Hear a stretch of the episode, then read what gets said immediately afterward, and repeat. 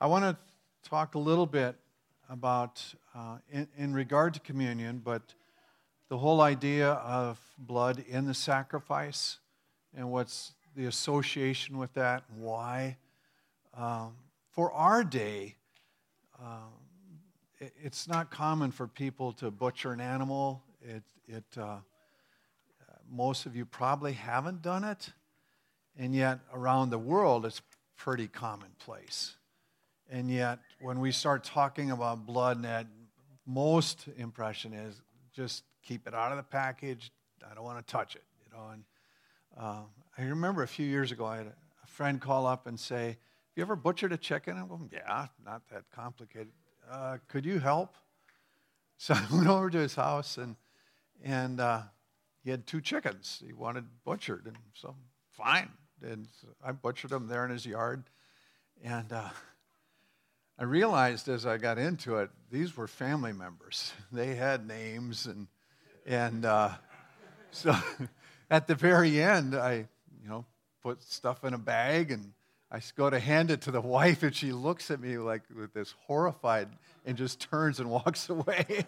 and, and, I realize, uh, yeah, I'm I'm not Jack the Ripper, but pretty close in this moment. Uh, so that's far from us, but that's not necessarily the experience of most of humanity through the ages. And I think in Scripture, it helps in some ways having at least some understanding of that. But what I want to do is just, you know, early on, people recognize the importance of blood in life.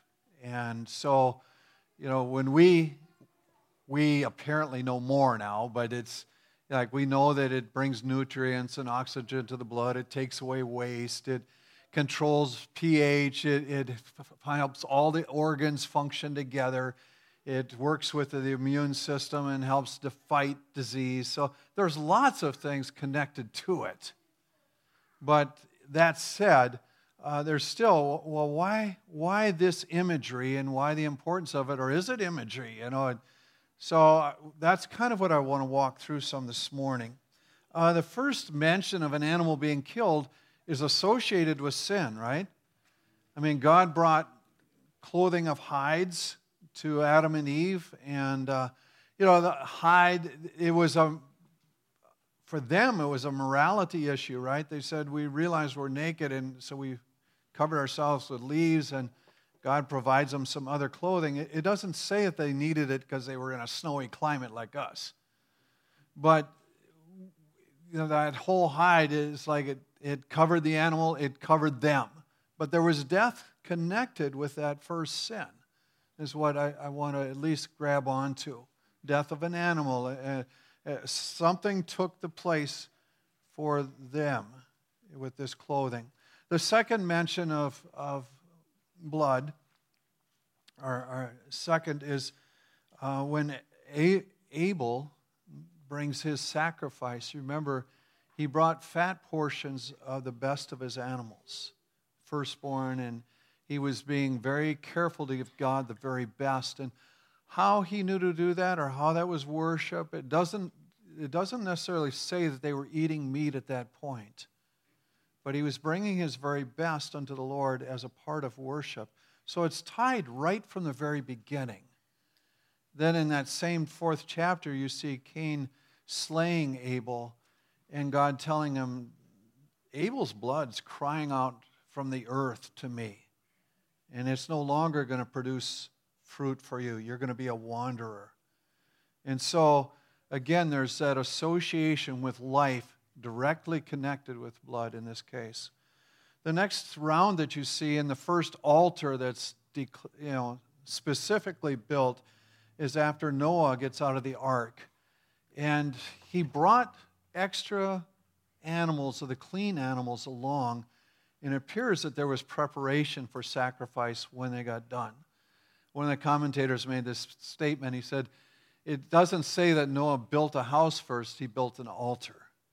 And the new world, so to speak, started out with a worship service unto the Lord. And so, in that, there was the death of animals, but it was like a substitution. And in some ways, there's beginning this understanding that part of the worship unto the Lord, but also sacrifice and taking the place is connected with even the animal sacrifice for sin of the world. So when we're looking at it and we're recognizing the effect of sin, we're saying it's not just our lives that we affect when we sin, but it has effect even on creation. That's why when I'm, I'm reading Romans 8 and Paul's talking about all of creation groans and you know waiting for his redemption. There's there is something even at a, a world level with all of creation attached to what's going on in this.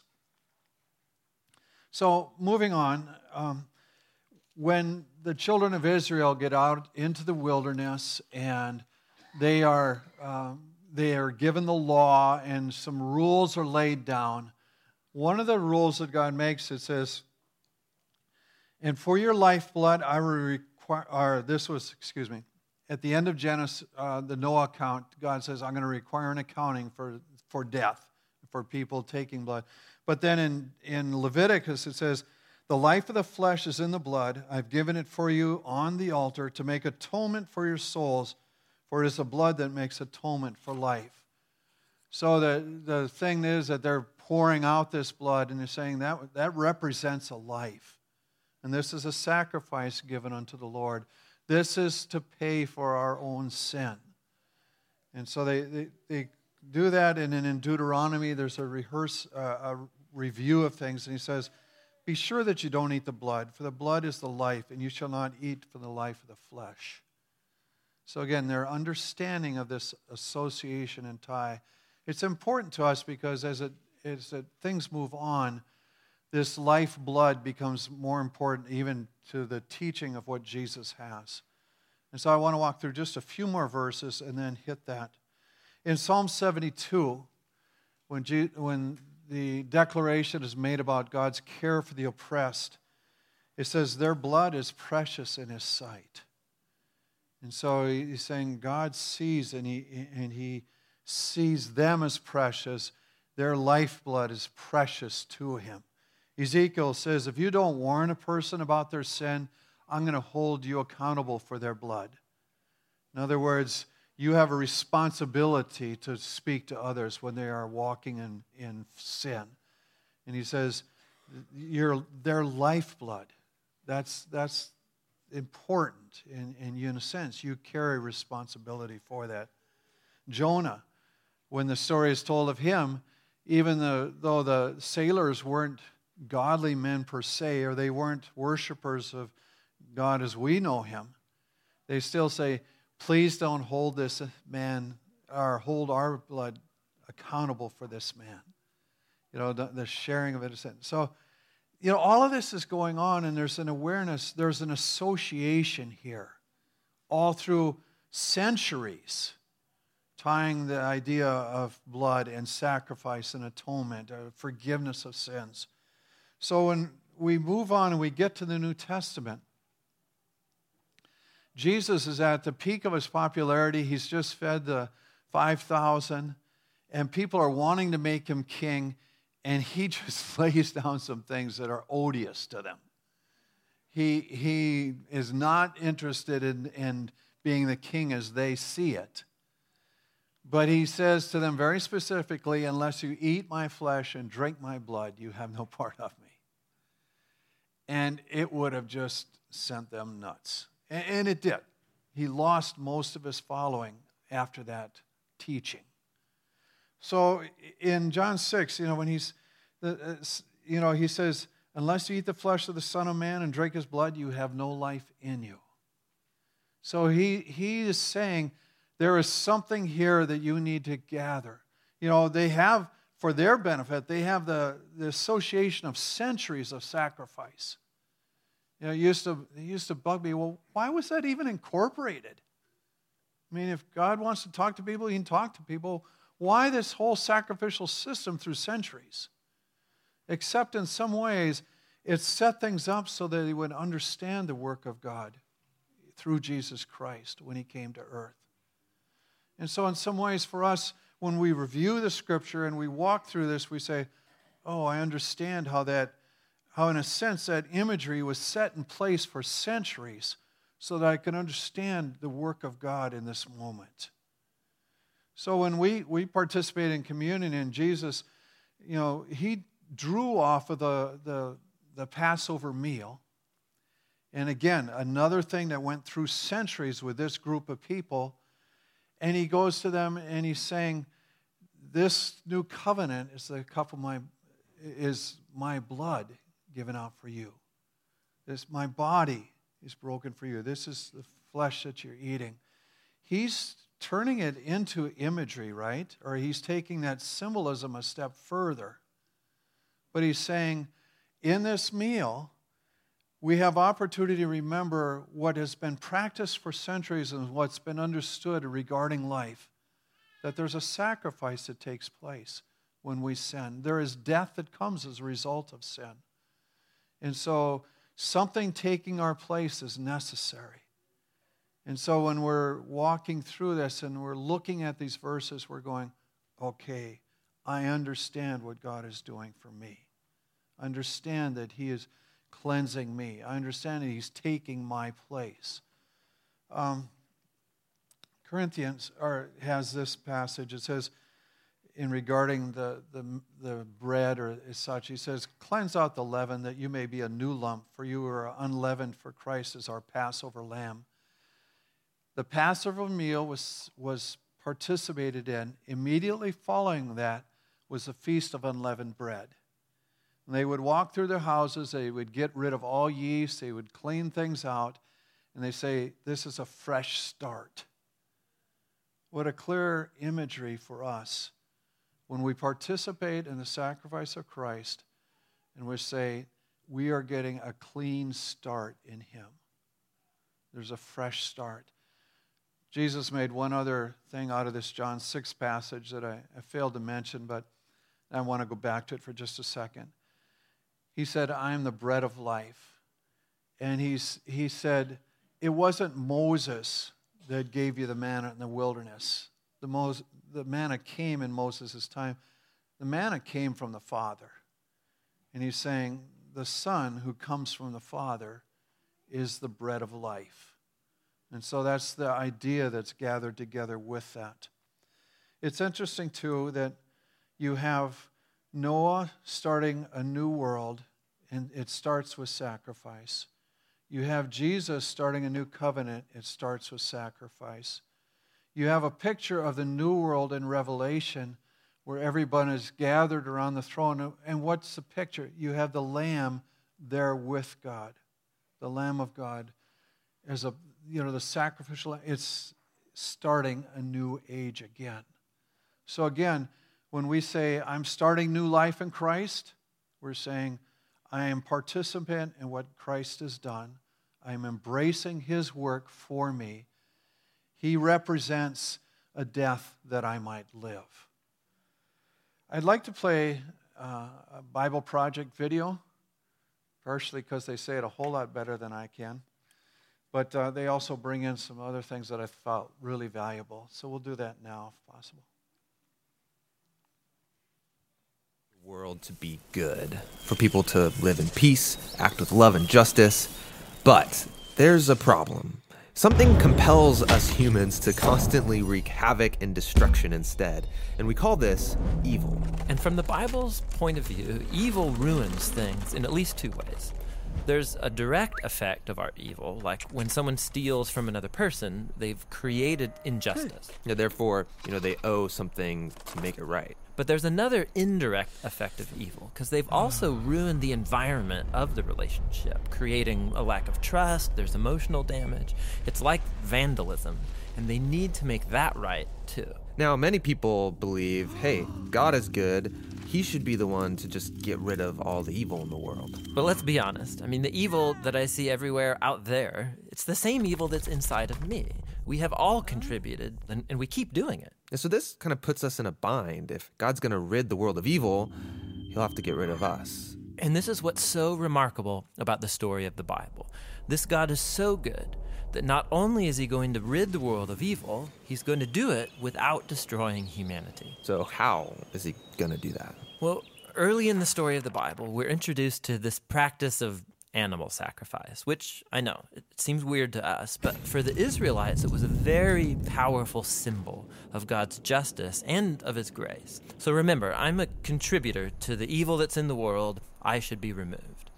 But God is allowing this animal's life to be a substitute. It's symbolically dying in my place. And the biblical word for this is atonement, which means to cover over someone's debt. But there's a second part to this ritual. Remember, evil also causes this relational vandalism. And in the Bible, this idea is described as polluting or defiling the land and making it unclean. So the priest would symbolically wash away the vandalism by sprinkling the animal's blood in different parts of the temple. So the animal's blood is cleaning things? Well, remember, this is a symbol, and it's a symbol that we're not used to. The blood represents life. And the sprinkling of the blood is this representation of how God is cleaning away these indirect consequences of evil in their community. In the Bible, this process is called purification. And so the temple and the land now become a clean space where God and his people can live together in peace. So this ritual makes things right between Israel and God. And more than that, the Israelites experience God's love and his grace through these symbols. And by being forgiven, ideally, this would compel them to become people of love and grace too. Right, that's the ideal, but it wasn't always happening. Right. So, the prophet Isaiah, for example, he talks a lot about this. He opens his book by saying that the continual sacrifices of the Israelites had become meaningless because they were also allowing great evil in their midst, ignoring the poor and the oppressed. Even the Israelite kings were distorting justice. But Isaiah looked forward to a day when a new king from the line of David would come and deal with evil, but in a surprising way. The king would become a servant and not just serve, but also suffer and die for the evil committed by his own people. And his life would be offered as a sacrifice. And this is the promise Jesus believed he was fulfilling. He's the king of Israel, suffering and dying on the cross. In fact, Jesus himself used Isaiah's words when he said that he came to serve and give his life as a ransom for many. And that word ransom refers to his sacrifice of atonement. And so, all over the New Testament, we hear about how Jesus' death was an atoning sacrifice for us. It covered the debt that humans owe God for contributing to all of the evil and death in his world. But the New Testament authors also talk about Jesus' death as providing purification. And so we hear about Jesus' blood as a symbol of his life, having this ability to wash away the vandalism that evil has caused in us and around us, so we can now live at peace with God. So that's the meaning behind Jesus' death. But there's more to the story. Yeah, the New Testament makes this powerful claim that Jesus' death was not final. He rose from the dead. And so he's the sacrifice who broke the power of death and evil, which means that he lives on to offer his life to anyone who will accept it. He is the perfect sacrifice to which all the previous sacrifices were pointing all along. So, because of Jesus, the early Christians stopped participating in the ritual of animal sacrifice. But they were given new rituals. There are two that Jesus taught his followers to perform. The first is called baptism. Just as Jesus died, so going into the water becomes this personal connection you now have to his death. And in coming out of the water, you, so to speak, come back to life with Jesus. So, baptism is the sacred ritual that joins your story to Jesus' death and his resurrection. The second ritual is called the Lord's Supper, which is a reenactment of Jesus' last meal with his disciples, and he used bread and wine to portray his coming death as a sacrifice. Mm-hmm. And so now, followers of Jesus, they take the bread and the cup regularly to remember and to participate in the power of Jesus' death and in his life. So these rituals, they remind us of God's love and encourage us to live a life of love and grace. But they do more than that. They connect us to a new life source. The very power that brought Jesus back from the dead is the same power that can deal with the evil in our own lives and transform us into people who lead lives of love and peace. And trying to think through the significance of what we do this way and the imagery or symbolism that we attach to it. I guess I've spent hours and hours trying to figure out what, what's this all about? And you get nuggets here and there. And yet, uh, there's a, a certain wonder that says people have been doing this for centuries. And each time there's brought to them an awareness that uh, our salvation isn't about us just trying to do good, but there's a connection with God Himself and His provision for us. And so when we participate, we recognize the whole sending of His Son to earth was provision for us to sustain us in a way that we couldn't, to bring cleansing and peace and reconciliation to God in a way that we were unable to do. He had to reach out to us. And so, again, as we participate this day, um, we just say, Lord, bring that to mind. And if there are things that we're needing forgiveness for, we say, I, I submit this to you and ask for your cleansing. And then we acknowledge that uh, we are free in Him to, to be set free of those sins, which is a, a marvelous thing. There are certain times when I feel like I need it more than others, but truthfully, it's every time. there should be a recognition of it's Him that's doing this, and I'm grateful for it. I'll read just two verses out of Luke and then one out of Corinthians. And he took bread when he had given thanks, he broke it and gave it to them, saying, This is my body which is given for you. Do this in remembrance of me. Let's partake of that emblem.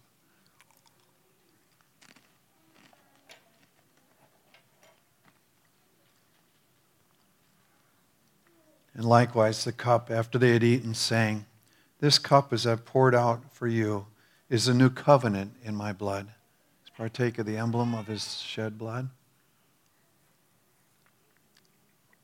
It says, For often as you eat this bread and drink this cup, you proclaim the Lord's death until he comes. Praise to God. We thank you for these truths revealed, even through imagery, that uh, allow us to embrace your work. Make that alive to each heart here, I pray. Amen. If you are dealing with forgiveness issues, then maybe it would be best to seek someone else out and just have them pray with you. Uh, if you would like prayer, uh, if you come forward, that's always an opportunity. May your blessing rest on these your people. May they know the fullness of favor that you intend for their lives. And they discover with joy what it is to walk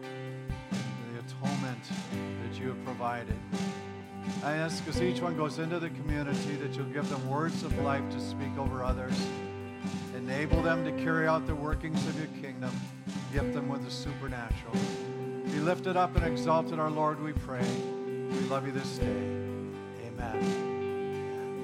God bless you.